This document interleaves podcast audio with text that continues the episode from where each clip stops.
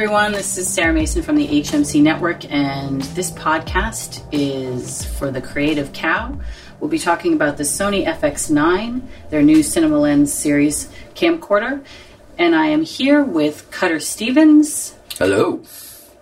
Introduce yourself, Cutter. I'm Cutter Stevens. I'm the senior engineer at Parcel Post. And uh, I've been, yeah, And we've known each other, full disclosure, for a long time. for a long time.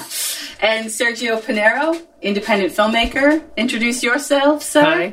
Hi, I'm Sergio Pinheiro. Yeah, uh, writer, director, all around freelancer. Award winning director. Sure, That's true. this is true. and also Sony Sony user. yes, I uh, currently use the uh, A7 III. Great. So Sony introduced the camera at IBC this year, which just happened about a week ago in Amsterdam. We were fortunate enough to get kind of a first look at it. And we're going to talk a little bit about the specs and also practical uses for this. I mean, the big takeaway is that it's full frame 4K. And uh, it's CMOS global shutter. It's intended for broadcast, but also, as they've said all the time, run and gun, which has become a new drinking game thanks to Sergio. That's Sony's new buzz term, run and gun. What is Yes. run and gun, anyways? That's a great. I I mean, it, it encompasses so much. I mean, you can go from anything from like a crew of about you know four to you know one to four people, where mm-hmm. you've got someone operating camera, you've got someone operating sound separately, all the way down to just someone grabs a camera, slaps a mic on it, and takes you know a subject out and just starts to shoot. You Well, I think the idea is more, you know, I'm not putting this on sticks. I'm not having a focus puller. Yeah. Blah blah blah. I am literally running and gunning, shooting. yeah. Okay. So, I mean, I think that's the idea versus you know their whole one man band, which is probably another drinking. Moniker, So they're clearly you know. trying to get that message across Yeah, because a small literally any time anyone from Sony talks about this camera, they say the phrase "run and gun" about and gun. ten times. which which is also a little interesting because it's it's a fairly high profile camera. You know, meaning like It's not in that upper price range from what other Yeah. run and gun kind of cameras. And by the way, the designed price range is 11k for the body, 13.5 for, with the lens, and then you. We will get into this, but you have to really. Get You don't the have to, kid. Well, but- to make it work the way you want to make it work, you're going to have to spend about 20 20k probably. yeah. Yeah. And what I mean by high pro- profile too, I'm talking even just physically. You know, Yeah. like when they talk about you know with shooting DSLRs, it's like considered low profile because you you you look if you stripped it down to no rig, no cage, you know, just the camera itself and a little bit of sound, you know, you can kind of get away with looking like you're a tourist or you're just out for street photography. Mm. Whereas if you walk out the door with one of those, you're clearly shooting something. Yeah, you're you know? you're a professional. So there's a certain there's a floor to that run and gun that you you will not be able to go below. You know, there, there's a certain amount of like stealth you will not have. You know? Yeah. So let's talk about the features, at least the ones they want us to talk about, and then we'll talk about the ones we want to talk about. uh, so they say 6K full frame. it's a 6K sensor. You can't shoot 6K Right. Yet. yet. Yet. Uh, so, thoughts on this? Like, is this cool? Is this something that everybody should be really excited about? If, if your target is 4K, I mean, you, yeah, it's great because now you're getting extra information sort of crammed down into a 4K picture. You know, there's it, it's capturing at 6K and outputting that 4K, so you're going to have you know a good a crisper picture than something that's just uh, capturing at 4K. Yeah, the you know, and all these sensors, you know, the the way the edges work, you know, there's always going to be some clipping loss or whatever. So when you have an overscan of the actual sensor itself, it's going to give you a better 4K or UHD or whatever picture. Um, But then, I mean, you brought this up when we met with them about RAW. Yeah, well, the raw technically will be all 6Ks, I guess. Yeah. But it's hard to say what Sony's going to do with the raw. Sony has had a long history of being weird with, you know, their raw information, which is going to be, this is going to be What does that mean? bit. You want to elaborate on that a little bit?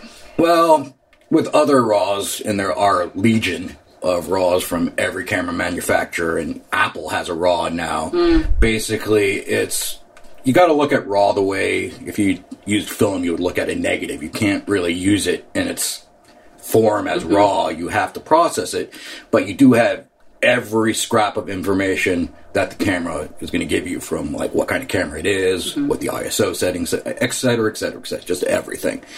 And most of that you can throw away um, but you know it's there in the raw, so it's a lot of data to go through. And 16 bits is a lot of data. And you know, there's some question about what the raw recorder is going to be. I don't know if Sony's going to do their own, or you're going to use the Shogun from Atomos or Neo or whatever. You know, but it's going to be something pretty heavy to be able to record 16-bit raw because that's Now, take just as a quick question, like say I take that footage and I input it into Premiere Final Cut. yeah. How do I expect that footage to perform That's under Yeah, normal you're CPU? again, I you know Sony. One of the big complaints about Raw with the old F65 and to some extent Neo is that well, one Sony is uh their SDK is difficult to work with. A lot of people don't work with it well. There's only so many ways you can kind of decode it. It usually takes a hell of a lot of CPU, like thousand, tens of thousands of dollars of CPU Um, but we will see. Um, maybe people will be taking that raw and turning it into, you know, a, a Apple ProRes raw, which is a little easier to deal with. It takes a lot of that information out. Um, but generally, if you're working with raw, you're needing some processing power, regardless. Whether I mean, everybody remembers. Everyone knows that now. Yeah. I mean, like, Like, for work. I mean, like Red Raw was yeah. a perfect example where you needed the Red Rocket for almost everything. And nowadays they did big kind of deal with Nvidia where now the new RTX Nvidia cards are really taking the brunt of that decoding Mm-hmm. load. And maybe it'll work the same way with Sony Raw. Um, hard to say, but Let me just point out that Cutter is a workflow specialist, and thus, I make stuff work. that is which my moniker. and this is why you're here because I think this conversation is really important because you know Sergio shoots and is a filmmaker, and you know want to hear about this from your perspective. But at the end of the day, what are you going to do with it all? You know, you have to. I'll tell you, uh, what I start to do is I just barrel forward and input all the footage, and I just start working with it. And then after the sixth crash of my computer, I would call someone like you and be like, "What am I doing wrong, and how do I fix that?" Yeah. Well, most of the time, I would assume for the 98% of your editing, you're proxying it into something, a ProRes or, you know, what, something that's processed and, you know, really able to be used. And then when you have Yeah. to do color correction, that, you know, those final steps, you know, putting LUTs in where you want that, all that information, that's when you use the raw. And that's when you go to a, you know, a, a final cut kind of place. Yeah. And edit it on something beefy. But That other will- I will- ninety percent. I will say that I've I've been able to just out of brute force and sheer will, you know, to have had projects where it is on raw, and I will create like you know your proxies, but then at the end of the day, like you switch over, you know, for still frames, you uh, do a little color correction. Maybe it'll play you five seconds at Maybe, real time, yeah. and that's enough for me to get a sense of like what the image will look like. Switch back to the proxies, keep going, you know, and, and then And there's that's a the way, right? There's a way to get that so without having to go and get that ten thousand dollar iMac, you know, or yeah, Mac good- Pro. yeah, you're, you're going to be spending fifty thousand dollars. Yeah. you know, after all said and done, for something that can handle that kind of raw. And Yeah. I've never sorry, actually. Sony. Well, I've never actually used sixteen bit raw. I've dealt with sixteen bit footage and everything like that, but sixteen bit raw is nasty big. You know, Yeah. twelve bit raw is kind of what kind of red is, and that's usable to some extent with the right system, but. Well, I mean, I think this is important conversation because, it, you know, they are they're saying, look, we have this now, and so the quality of the picture is going to be incredible. Well, and so- but yet they're trying to build this as a run and gun. So, like, the quality is incredible for those who can afford an elaborate workflow, and um, you know, Well, 16 bit is also really becoming a thing because of the rise of streaming. right? And when you give your final product to Netflix or whatever, they're going to compress the crap out of it to be able to get it through their streaming pipes and the bad Right, American right, course, infrastructure. So they want 16 bits if they can get it, so they can compress the shit out of it later on. Um, so like Netflix, Hulu, Amazon, they're all asking for 16-bit deliverables in IMF or whatever.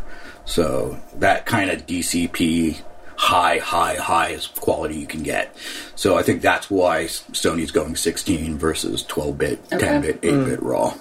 Well, let's keep talking about their their cool features. Uh, Okay. uh, the the FX9 offers 15 plus stops of dynamic range. Um, We're- we're which on the beyond range. the, the normal range of human perception, I guess. Most cameras nowadays will probably get you a minimum 10 plus all the way up to. I mean, what's the best? What are we looking at? Like the Arris and Mostly things it's like that, 8, or- but, Yeah. you know. it all seems to be going in that So double digit this isn't stops. of it. Well, it's, it's on the higher end. high, Right. high dynamic range is adding you know new needs to you know whatever the standard cameras have been in the Yeah. past so you know with when you're working with hdr or whatever so those those stops of whatever Yeah. you know f iso what have you is, is all becoming needed Yeah, where it wasn't in the last you know half decade or so yeah. Uh, dual base ISO. Uh, they talked a lot about this in uh, the press event because, uh, in terms of any light, you know, being Yeah. able to get the same kind of quality of images in any different in any kind of light you're in.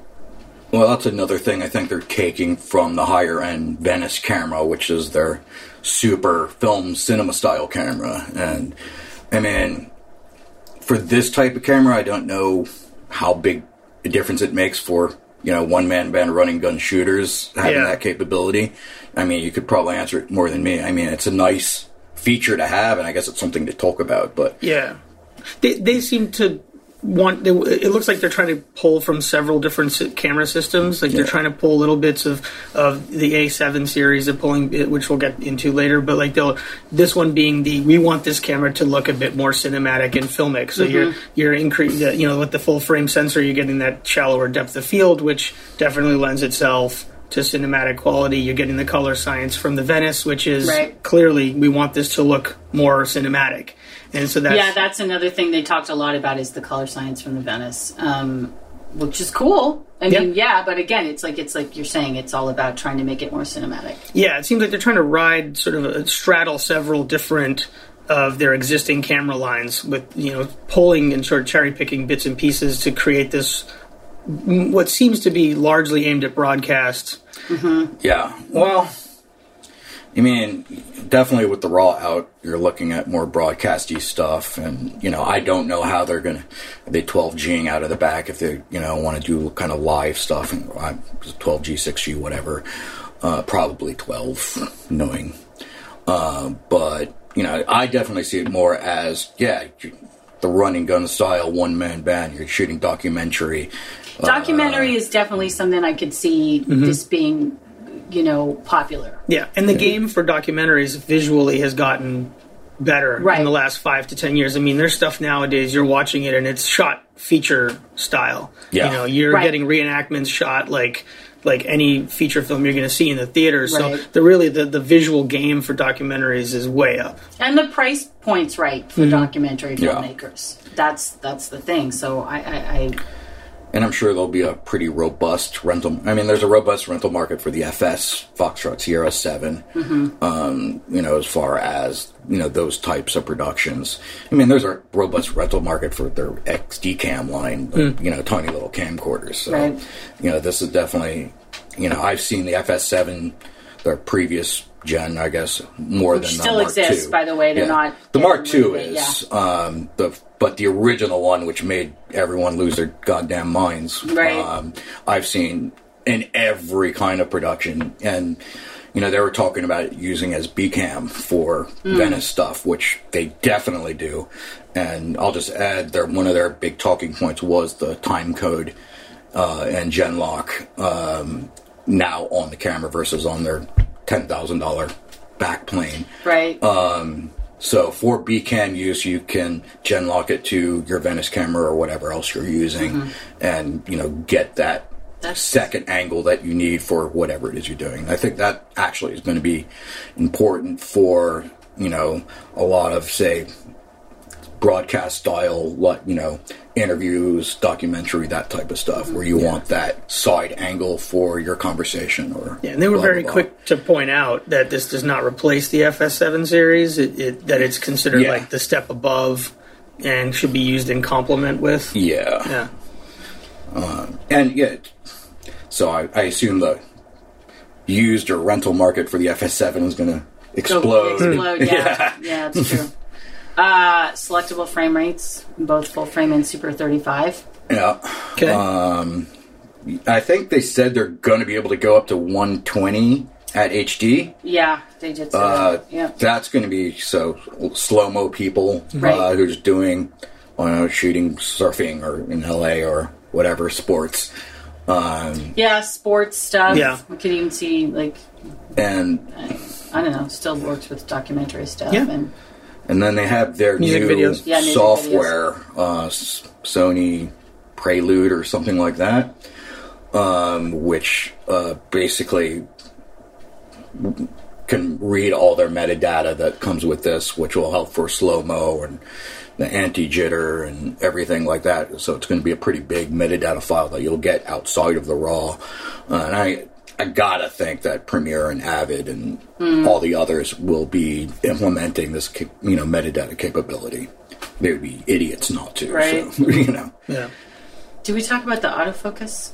Not yet. Yeah, I mean that was something they talked a lot about, and like uh, initially, a lot of I think, and you can answer this, but I would think that that would turn some people off when they first heard it that like to have the control, but actually when you get into you actually play with it and see it, it's pretty cool. Yeah, it's it's depending again on use. You know, like if I'm shooting something like a short film or even if you know low low budget feature or music video, like I'm going to want that manual capabilities to be able to just you know pull focus myself.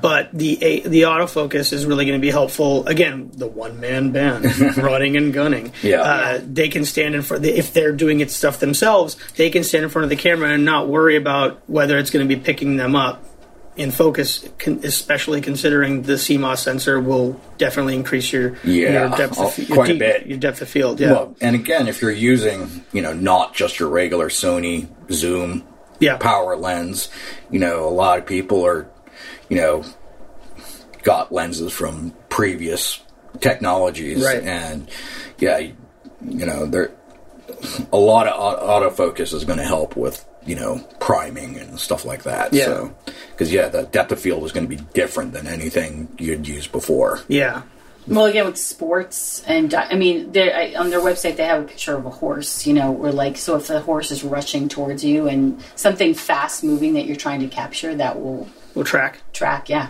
I'm sure you can turn it off in the menu. I'm sure. yes, yeah. no, you can. That's that uh, you can definitely. Um, yeah, and it has customized. It's got customizable settings. and that's all coming from their A se- Alpha series, right. You know, which so you've had some experience with it on still, and Yeah, it does all. It does all right. If you're putting glass on it, like say from like adapting it from a like a Canon lens, Right. which is what I had because I previously had the 5Ds, and then mm-hmm. I switched Oh, over did? to the A7 Okay, series I didn't know that. Yeah, okay, yeah, I maybe I, shot- didn't know that. Yeah. on that for a long time. Why did you switch? By the way. Uh, so the the S log look, I really enjoyed. Like I really like the Oh, S log being able log. to, yeah, being Okay. able to play with the sort of the the latitude that you get. You know, because the 5Ds were great. They're very cinematic. They're very, sim- but it was very easy for them to blow out. You know, you could get that. You have to do internal sort of like adjustments with like decreasing, making it a bit flatter to shoot, which is essentially what S log does ahead of uh, for you. Uh, and so, you know, there was that. There was also the fact that just the, the I bought it before they released the most recent uh, upgrade to the 5D, Oh, I believe, is the Mark IV. Uh, so I, you know, I was just in a position where I want to get a new camera. The ones that I had were only shooting 1080, you know, and I Right. needed something Ah, 4K, okay. and just the timing for me worked. Got it. And and you know, I'd done some research, and it definitely seemed, you know, picture quality. You know, the sensor, Mm-hmm. um, autofocus wasn't so much of an issue for me, just because Mm-hmm. I don't need it. I don't use it for that kind of stuff. Um, but yeah, like the looks of it, I checked out a ton of videos of like what you could do with the camera, what does the S log get you visually, and I really enjoyed that look. And we should say you do a lot of horror films, or you've Yeah, I done several. Yes, And low light capability. okay, That so- was the other thing. Yeah. So, uh, what did you shoot forever? We shot that 5D. You did. Yeah. Okay. Again, 5D is, well, Mark IV at least is, what, eight years old now? Yeah, and I was still on the two, it- the classic. Right. Oh, and, wow. and that's, again, before, you know, 4K really made its splash, before high dynamic range, certainly. Um, so there's a lot of things that's come out in the last five years that, you know, these new cameras are addressing. So, yeah. You know, if you are one of those guys who's using a Canon or the older style cameras, you, you know, you're got a limited time to really kind of do what you need to do because you know 4K is going to be the new HD. na- It already is that, Right. You know, um, so you know when you delivering anything lower than 4K is going to be more and more difficult, and Yeah. then you know nowadays with Dolby Vision and every goddamn TV that's sold. HDR is going to be more and more important um, as far as anything that you want to deliver to anybody, you know, outside of general broadcast TV, and even that's probably going to get difficult. Yeah. Here's another feature. Uh, world's first electronic variable neutral density filter. Do we care? We They, they That's a think, shooter they question. Think we care. yeah, yeah, Yeah. I mean, there's two schools of thought. I mean, you've got your camps that say, I want my ND filtration to be optical. I want glass in front of my lens. Mm-hmm. And there's purists that will go that way. could that even happen anymore? Yeah, you get, I mean, then you're talking about, again, you're increasing your profile because now you're putting the camera on rods, you're putting the matte box, you have the sliders in there, or you're, which actually what I have, there's like a, a, a threadable and variable ND filter, Right. and you just screw it on the lens, mm-hmm. and you have like, it has an extra ring in the front, and as you twist that, it gives you the, The the, variable, the variable ND. So you've got that, and I tend to like the optical. Um, maybe just because it's just what I've been used to. That's what I've always done. Um, but there are also people that say, "Well, it's digital. It- it- you're not getting anything different. Ver- you know, optical versus digital. Uh, so, you, but you're to me just the fact that it's doing it, I guess, algorithmically, or you know, Okay. is is just to me seems different, and I prefer the optical. Okay. right, analog versus digital. Yeah, once again. exactly. Yeah, and that I, you know, s- to be a good shooter, you know, you definitely have to have, you know, the school of thought from the old style of actually making film on film, and you know, all edit software is kind of based on that Right. you know, I had a razor blade and, you know, piece of film and I'm taping Yeah. it together. And um, anyone I talk to who's been shooting for more than, you know, five years or something like that always has this I need to feel it in my hands. I need to, you know, actually control every Yeah. part of this, which is not a bad thing for a filmmaker, but, you know, it's, it's, you know, it's another thing that can go wrong. It's another Yeah. this, it's another that. But if you practice, like, you know, you should if this is your career, you're gonna know everything about it. I talked to someone at Sony about this, and also just it seems like it made sense. The younger filmmakers are less concerned about having as much control. I Okay. think that's That's- absolutely true. They they are used to pressing touch touch screens and having everything happen for them. Yeah. So this is an effort. I mean, I'm speculating here, even though they sort of said this, um, that to kind of, you know, cater to the the generation coming up because they're not as, you know, honestly, they're not as technically proficient. well, and a lot one of them aren't going to film school the way Right. people Yeah. had in Yeah. the past. Um, you know, they're using iPhones Yeah. in in to make movies and I, things like. That. I Well, hope not, but The- but it's true. are. I mean, They like are. a lot of people are doing that, and so like when you the, what you're talking about is almost be, going to become something from the past in a way. So I can see why this is happening. Also, even with And, autofocus, uh, like I- everything, you know. I've noticed in the systems I design and the workflows I design, like who I design them for Mm-hmm. is definitely changing. You have, you know, the I went to film school guy, and you know he's But film school's changed. Yeah, but he's also, you know, wants to use the tools that give him the most control. He's, you know, getting that DaVinci suite or whatever. Um, and then you have, I got my iMac, I've got, you know, Avid, and, you know, I'm doing everything on that. And for a lot of things, that's enough. That's all you need. You can make something great with little or no hardware behind you. It's it's an artistic thing at Yeah. that point. So There's But- also a financial aspect to Yes, it. You yeah. know, like yes. if I had all the money in the world and I could You would get have a full all. resolve suite, Right. and yeah, great, sweet. But instead, I'm just going to download that free version of Davi- uh, Yeah. version of Yeah. DaVinci, and I'm that was gonna the best just thing they ever did. Correct was. on that. Bastards. Yeah, that acquisition was genius. Yeah.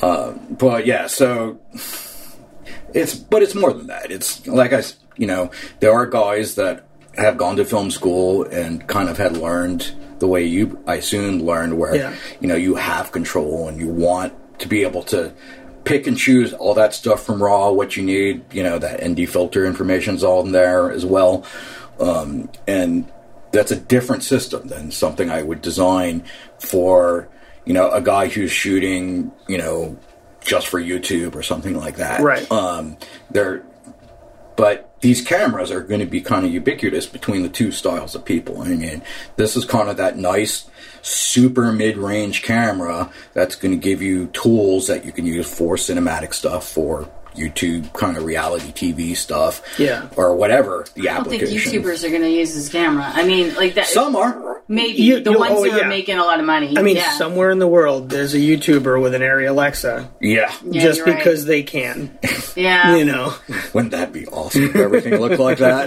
with anamorphic prime lenses. he looked at his like tutorial on how to use Premiere. Looks like the first 20 minutes of Blade Runner. Oh God. I, I do Yeah. love seeing like all these. You know, we were at the uh, the pre IBC thing, and they're showing us the first footage shot on the FX9, and it, was cool. it was gorgeous. Yeah, it's and gorgeous. you're also Yeah. watching it on their big crystal Yeah. Yeah, screen, yeah. Yeah. which has got like you know five thousand nits just blinding Yeah, you. of course, Uh, yeah. But it looked amazing. Like, Yeah. I'm like nothing ever going to be shot on this camera that looks this good. Right. Yeah. Uh, but again, it's good to show that it's possible for to you know shoot Blade Runner on Yeah. this. You know, if you so desire. But, Yeah. you know, not everyone's Ridley Scott anyway. No. Who's going to use this camera? Like, I mean, we talked about it a little bit, but you know, practically, who do you think will jump on this? The doc side. Dockside's going to be the jump Yeah. because those guys are using the FS7 pretty exclusively. You know, these days. I mean, it's you know it's a big camera in that market. So adding yeah all these cinematic tools and the new Sony Log whatever 709 whatever it is uh, S Log 2 I think they Yeah. call it Two. that's going to be a big deal for you know that kind of Venice color science coming Right. down. So documentary guys are going to love this camera. And then you know maybe not so much broadcast, but certainly kind of interview. This type of situation where you know you're in a controlled environment, but shooting conversations, shooting that type of television, uh, reality TV, of course. Um, Would you use it?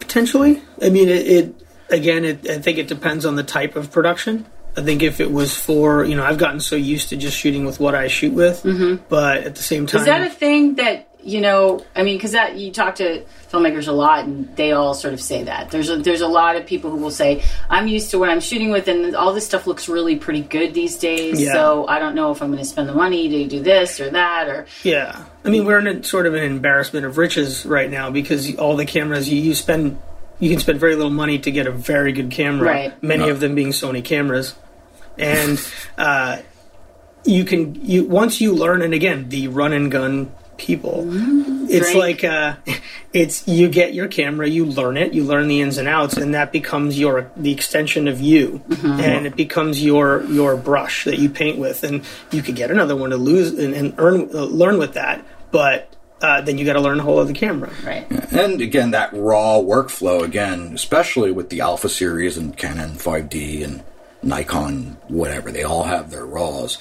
And that allows you, you know, you know, to have all that sensor information. It's not just that you know because these were all designed to be still cameras initially, um, and they shoot again great pictures, but video, film, however you want to do it, it's kind of a different animal, and uh, you know it, it took a lot of trial and error for you guys to get you know good you know quality results from these styles of cameras Yeah. but you know nowadays again you know you have companies like Atomos and other you know raw kind of recorders mm-hmm. that will take you know that information right off the HDMI have all that metadata ready to play with and you can manipulate it and have it or Premiere or whatever and Who's going to be worried about this? Canon? Do they care? Like who's who? Well, everyone, Canon, Panasonic, you know, all the guys who make this style of camera. Right. Uh, but is it something they're going to be that worried about? There's always been healthy competition between Yeah. them. I mean,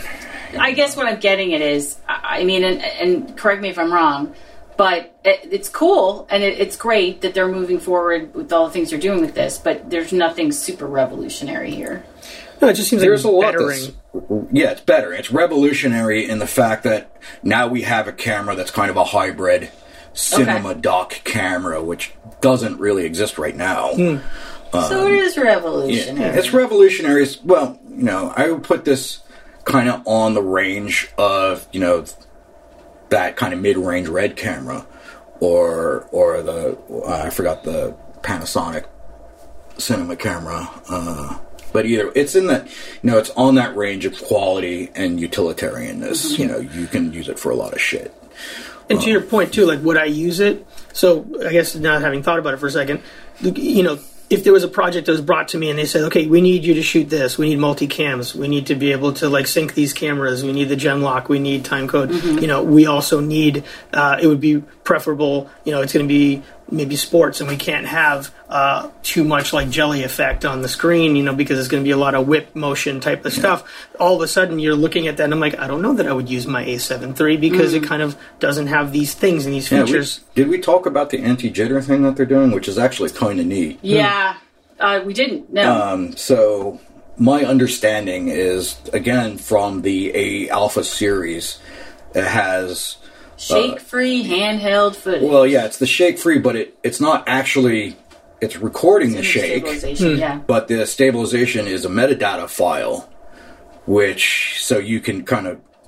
You know, you, you don't have to lose your shaky cam look if Right. you don't want to. You can modulate that. And it saves you. So does it save you the step of having to then like analyze the camera Well, it data? doesn't in Premiere? actually record the the stabilization. Yeah. So that's again, it's just metadata. Yeah. So you know, it's an algorithm that they run through to.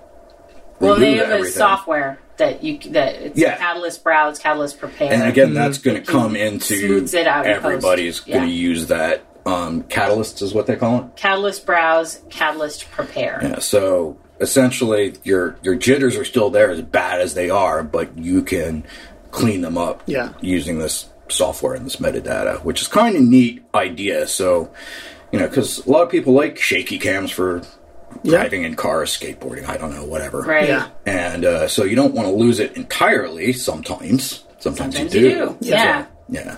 So that's that's a neat little innovation that no one else is doing. We, we we also didn't talk about how they have menu on the side. Of the, The audio inputs. Yeah, yeah. The pretty independent ex- it wasn't externals. just the audio; it was more Oh, than that. yeah, the um, you you have a just a barrel that allows you to just you can choose what you want the menu options that this barrel will change Right. right on your Right. hand. And uh, that's pretty cool. yeah, it's it's neat. I wouldn't say it's revolutionary in yeah, any it's a way. perk. It's a nice feature. Yeah, uh, but the four audio thing, I think that's something people.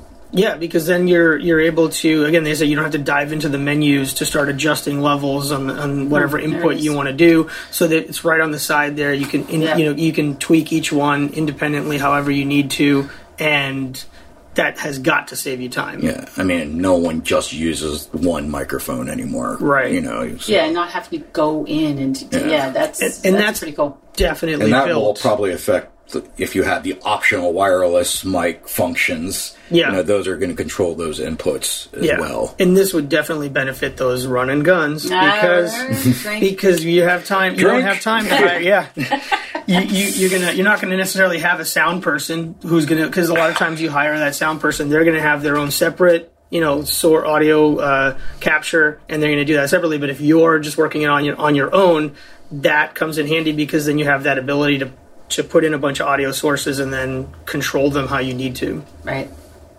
You as we found out as we were setting up for this, Yeah. it's an important thing. Uh, networked for high mobility. Um. Oh yeah, they're, they they have a. You know, I guess this will be Oh yeah, one of the raw things. Uh, they'll just uh, via Ethernet, you can that's cool. uh, get all your footage off your cue cards Okay. and whatever, versus having to have a separate reader. Right. Um, And that was one thing that they were talking about too. The cue cards being the same as the FS7 series. yes. and, and all their And all- cameras. yeah. Okay. Yeah. And the same thing they were talking about E mount is their universal mount, Right.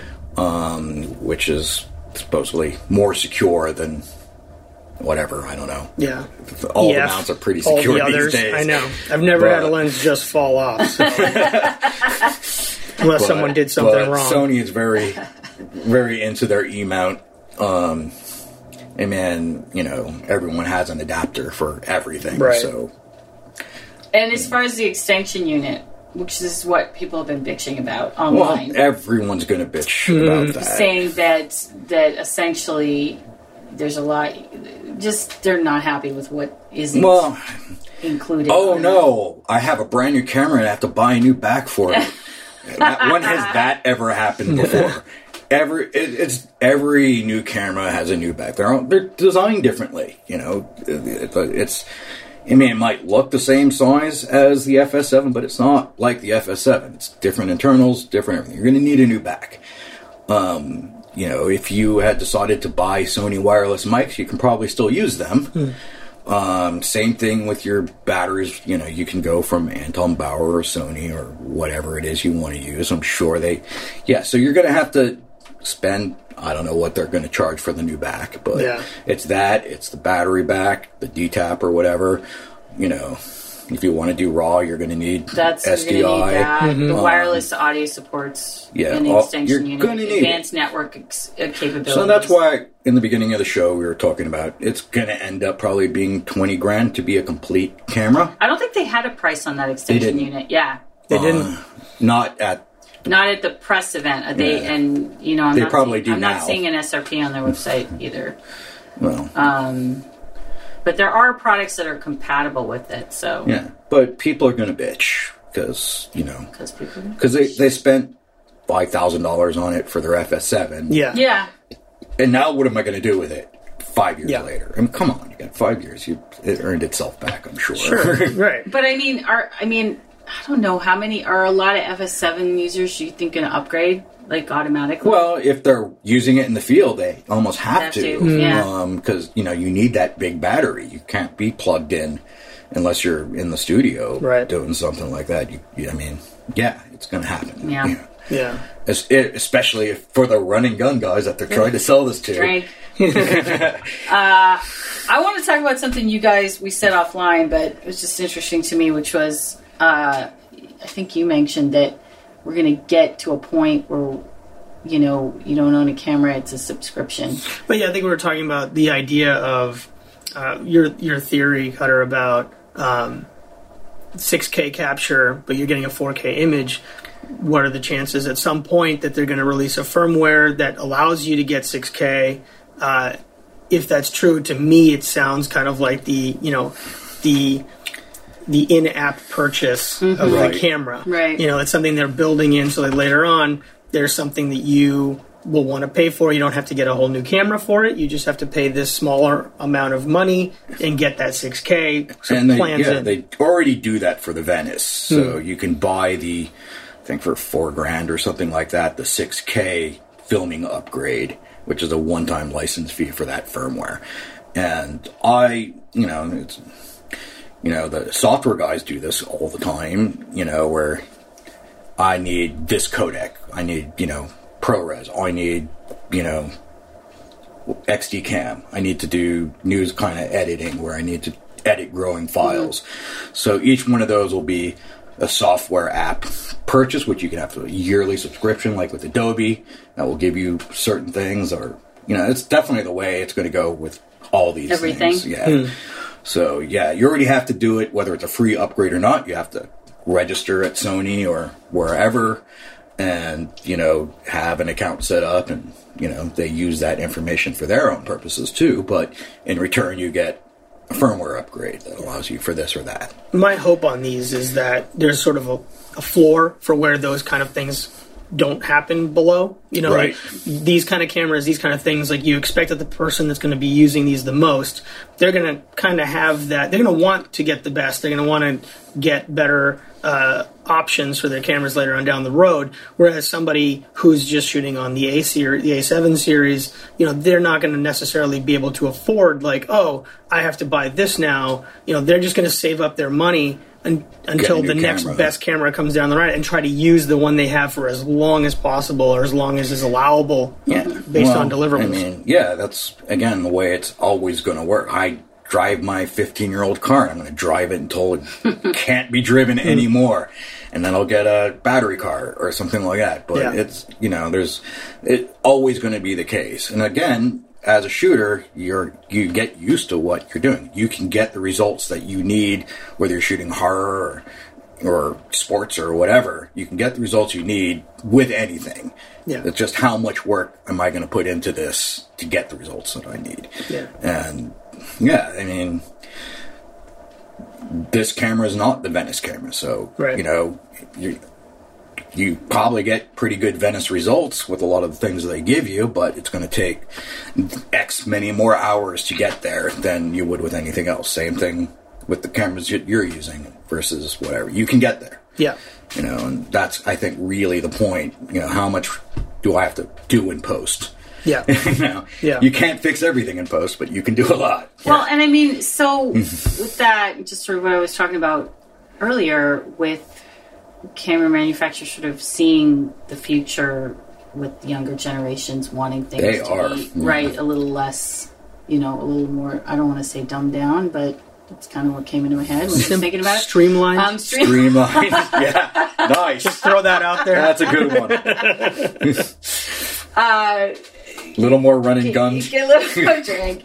Given that, uh, where where do you think the future of you know? Because I and maybe I'm just being a cynical old person, but it doesn't seem like cinematography as an art form is as valued as it was when I was in film school in the 90s, you know? Right.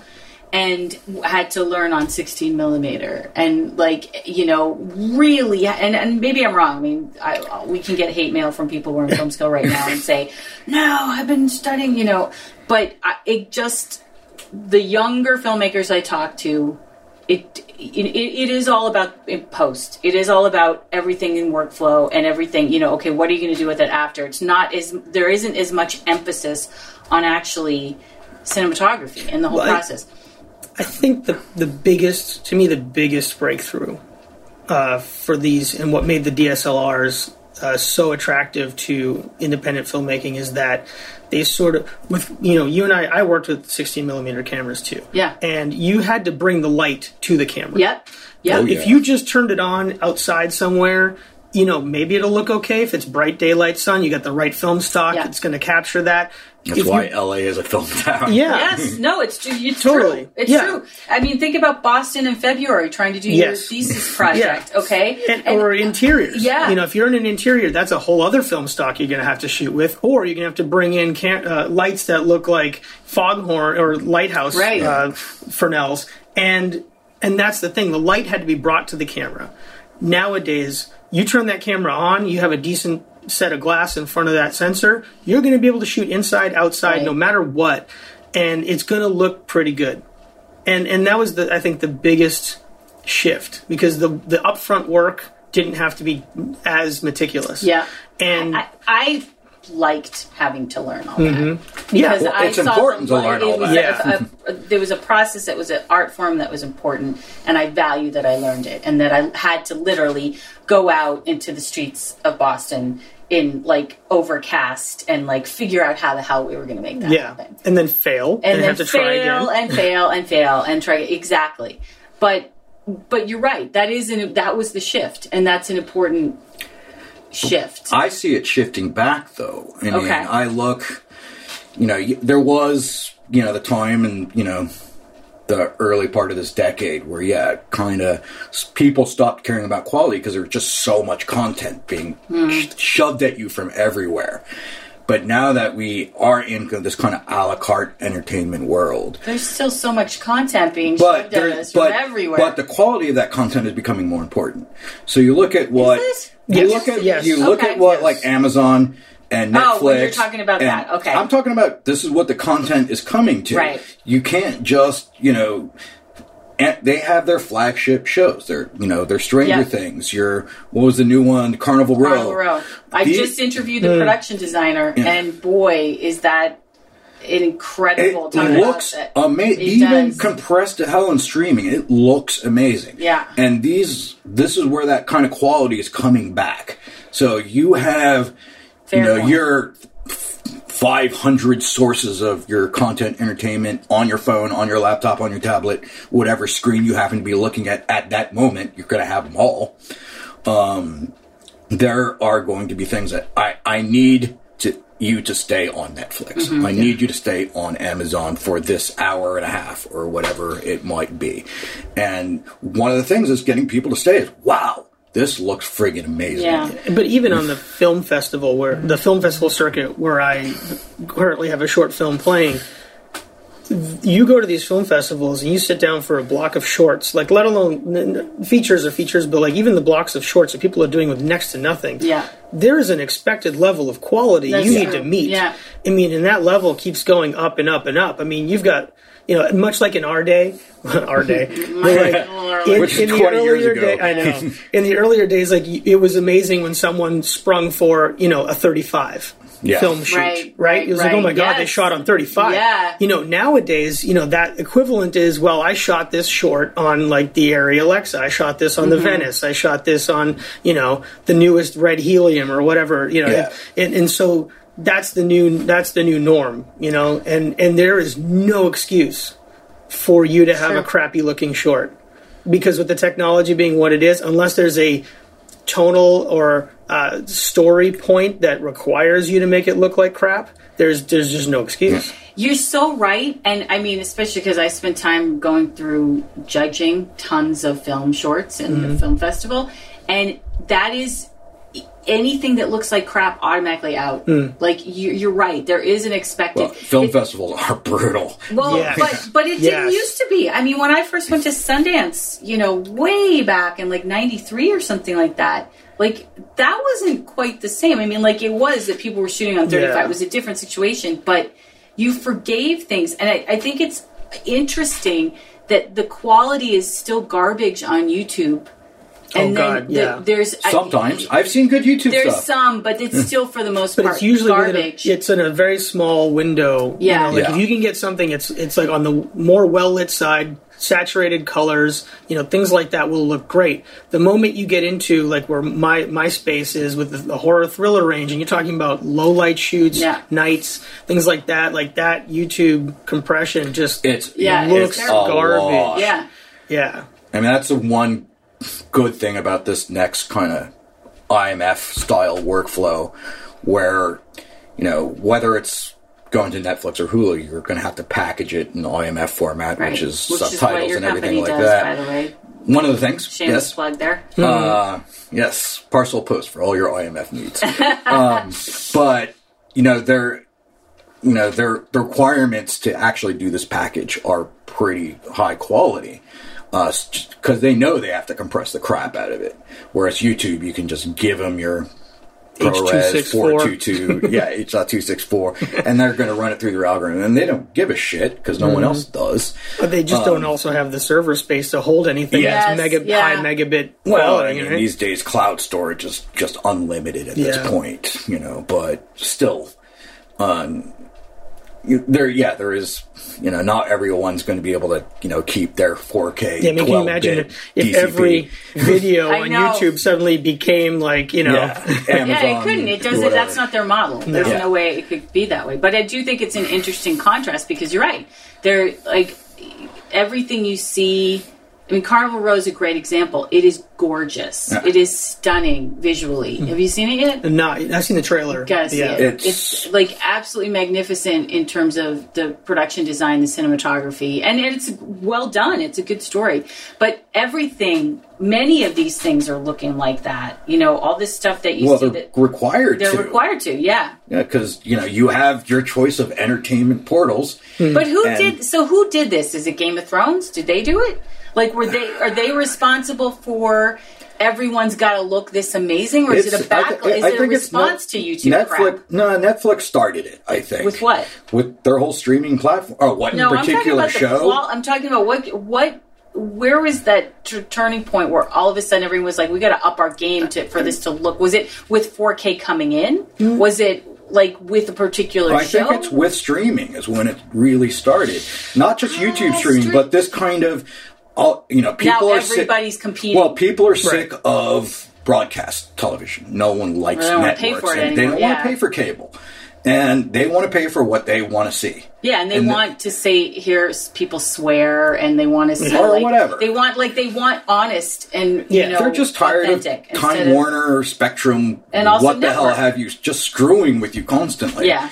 Like so, you know, people you know, now you can get your NHL game streamed. You can get your football game, your Right. NFL well, ticket, when I saw whatever. that Amazon was streaming NFL, I was like, it's over networks. Mm. Yeah. Goodbye. But the idea of everything being a la carte, I just need my broadband connection. Broadband's now like elect- having electricity. If Yeah. you don't have broadband, you're Yeah. cut off from the world. It's true. There's still a lot of places Um, So, in this country that.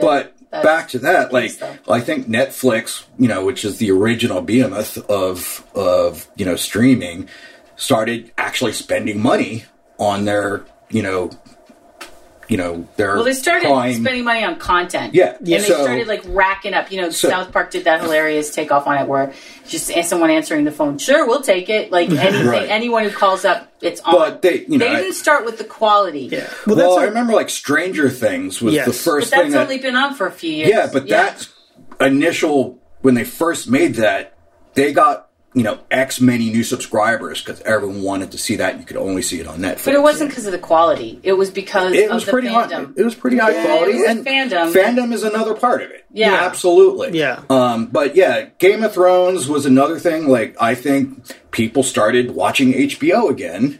You know, specifically to you know have their Game of Thrones parties Right. or I don't whatever. know. There's there's some pretty. Uh, my whole thought on this is, is I feel like it, it probably was more of a slow walk staircase Yeah. into where we are now. Just because, like, if you think way back in the day, The Wire, Sopranos. Oh my God. I mean, Yeah. were those shows Those cinematic, like cinematography achievements? Not necessarily, Right. but they looked good. And well, I the- remember Twin Peaks was the first one for me. Oh that yeah, looked that- amazing. Yeah. but that you Yeah. had to see. Yes, week. that was a turning point Right. for And- fandom. but that Yeah. was again must shot on film. Yeah. it was David Lynch. So Yeah. And then again know, with X Files. X Files. Yeah. So, but I think in the last since you know the aughts or whatever, when the internet broadband really became a thing, you know, YouTube. Uh, you know, made it splash. Yeah, we started in the basement with the streaming and everything like that. It was always somebody that's willing to take a chance. Like, w- w- who would have thought Twin Peaks would have been a network show?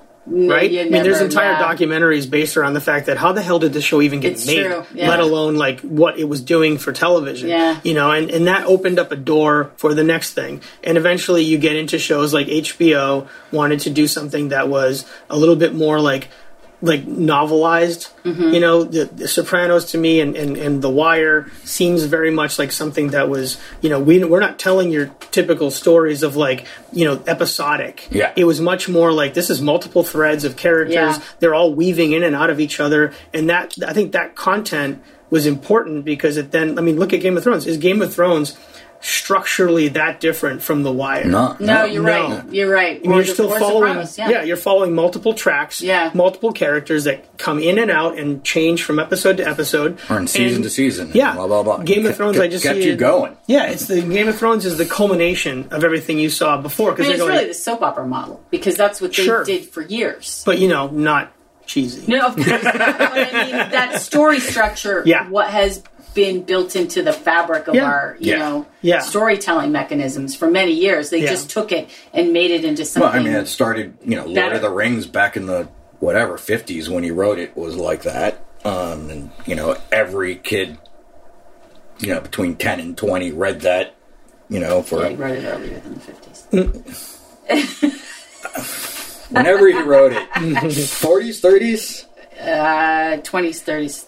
Really? Yeah, I think so. When was it first? When was uh, I don't know. It was all, it was before my time, and everyone here is time. Everyone's Yeah. time. but you know that kind of yeah, you Yeah. know, epic tale. You know, you, I mean, you go back to Homer for that I, mean, matter. I, I just don't think the budgets were even there for shows like that until not now. as a show. No, not yeah. as a show. Certainly not. Yeah. I mean, yeah. I mean that this.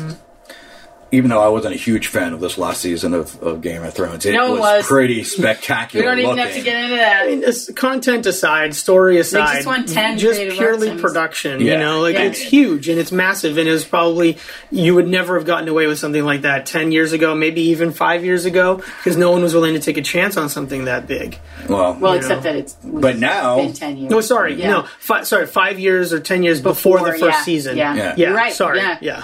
Um, but you, you again we started in the basement in Yeah. 2000 2005 um, and you know as technology has advanced and it's advanced exponentially i mean what i was building in 2000 is you know un, unthink, unthinkable to even work on Digisuite. these days digisuite yeah With, the matrox uh, and uh, with uh, Discreet edit and Adobe Premiere Or Speed and Razor. Speed Razor, yeah. Um, and you know, I mean that, that that was hard just working in standard def back then. Yeah. And you know what you were spending a hundred thousand dollars on in two thousand to you know deal with digital intermediates from film. Uh, you know you you're doing on your phone. You're doing on your laptop Right. now. It's ins- it's it's insane. You're still having to spend a good amount of money to do something that's you know now dealing we're dealing with 8K and 16 I know. Well, color. that's a whole other thing. It's like I already deal with that workflow. yeah, but Yeah. it's it's coming whether Yeah. you like it or not. I- and But Yeah. here's my question to you: is How many K do we need? I think 4K. I mean- 4K is kind of the equivalent of 35 millimeter, Right. which is what we've been looking at in movies forever. Yeah. So, So there's going to be need the 8K? select things that need. So 8K, which would be the equivalent of like IMAX. yeah. But who's going to So- have that kind of screen to See, my really thinking- appreciate it in their house? No, you and nobody. But my thinking is that like for so many years, you know, you're going back to days of of like um, Lawrence of Arabia. There's Yeah. a reason that there was a film stock. There was never a film stock that was bigger than 70 mil, right? Right. There might have been. It might have been experimental, but there's a reason why none of it became commercially viable because the human eye just can't process Right. anything beyond that. So why bother? Also, and it's expensive and it's expensive. yeah. So and, and I feel like the same thing hopefully will apply to the sort of the K model, which is like how many K do you really need before it just Well, becomes diminishing returns? I right? think. I mean, you know, are we going to 12K, 10K, 12K, What? whatever? Really? What do you know. get? No, but I think well, well, this is one thing. Uh, in Japan next year, the Olympics are going to be broadcast in 8K. In 8K, that's right. Yeah. That's going to be, you know, you know, we couldn't possibly do broadcast 8K here in America because you know our infrastructure sucks. But uh, but they're going to do it. Mm-hmm. So that's going to be the next level of thing. It's Right. going to happen. You know, but I I see 8K as yeah the IMAX of things. You, Yeah. certain you know planet Earth style documentary you know, Sure. that's But again, but- you're right. We it's not something anyone needs. But Yeah. let's bring it back to the good old 4K. Sony. Yeah. Uh, eh, any? Why don't you guys both go through any kind of like Well, just overview, wrap up ideas on? on, on that same kind of theme that we're talking 4k is the thing 4k is 35 millimeter you're going to have to move to 4k very soon if you haven't already um, you know whatever streaming platform hulu netflix Mm-hmm. you know whatever they're going to require a 4k deliverable so you know so that means yeah, if you yes, haven't done like as he moved, he moved from Canon to Sony. Uh, probably primarily just because you had to start shooting 4K. yeah, right? that was number one. number one. So if you haven't done it, you got to do it now. All these cameras, How does that apply to this specific? well. FS9, FX9, um, these, yeah, they're all they are 4K cameras, but um, but you know, that's basically the thing. You you need the highest quality 4K that you can afford for whatever project you're doing. Whether this is a purchase or a rental, you gotta start dealing with this. And this is FX9 is looking like one of the better options for affordable 4K. So Okay. when you're in a camera with a whole package at twenty thousand dollars, these are you know you have if- you have yeah, your red. assuming the ex- extension. Uh, what was the red Epic. Epic? Whatever. Yeah, Yeah. helium. Uh, So- it's not healing. That's their big, big That's new the- one. okay. But you know, the red Epic. You have this, and you have uh, you know, Canon's got an option, Panasonic's got an option, but they're all in this kind of twenty thousand dollar kit Right. range. And Sony, just from what I've seen, you know, with the S log color stuff, the autofocus, these kind of little things kind of bring it into that at least cinema B cam realm, if Mm-hmm. not, you know, full cam, you know, primary Yeah. camera. or for low budget stuff. Certainly low well budget, uh, documentary, low budget. You know, you have, you know, a lot of neat little cinema options for quality stuff. And then, you know, we'll see what the raw is like in that workflow. yeah, we'll get back to you Um, on that. But yeah, we'll get back to you on that. But it could be awesome. It could be impossible. We we don't know. And my Uh, my thinking on it is just sort of like to me, it seems like Sony does a great job of actually listening to feedback and trying to incorporate things that they see as like Yeah, what their agree with that. customers want. Um, you know, Canon has always been a bit weirder; like they're very tight-lipped about anything, and then they release a camera and they're like, "Yeah, but this doesn't have the things that I thought we were going to get something like this or something Yeah. like that," and they're like, "Well, this is what we're giving you." Uh, and sometimes it, it, sometimes it worked really well for people because they're like, "Oh, this is actually great." Uh, Well, whereas with Mark Five is or Mark Four, Yeah. Examples of that. yeah, and so like, I didn't think this would work, but wow, it works. Right. Yeah, and, and I think what they've done really well is they've tried to pick some of the more popular features and options from all their lines of cameras, and they try to incorporate it into one hybrid camera that can really be flexible into a lot of different situations. Yeah. So I could definitely see, you know, you're going to see filmmakers and you know cinematographers like picking up a camera like this because it happens to fit their particular model or what they want. Production companies need, you know, for, for broadcast, will get this camera because again, it just fits their partic- particular situations. And I think because they hit so many of those touch points, it's gonna it's gonna be uh, use very flexible. Great. I mean, I, I agree that Sony has always been very customer focused. And I mean, let's face it, they've owned the camera market for mm-hmm. the, you know, forever for the most part. DSLR has kind of changed things for them a bit, but they, to me, with this, just especially like seeing them in that press event where they talked about it, it felt like earnestly they had thought this out Yeah. and that they had really worked with customers to figure out what what made sense and what was going to make sense for them moving their line towards the future and all of that. Yeah. And you know, people can bitch all they want about having to, you know, not having everything on the unit, but I mean, I, I do I do think that they thought this out with customers in mind. So, all right, well, thank you both. You're welcome. that, That was was a great great. conversation. Thank you. And uh, you can hear more podcasts from the HMC Network at the HMCnetwork.com and also the creativecow.net. Thanks very much. Cheers. Cheers.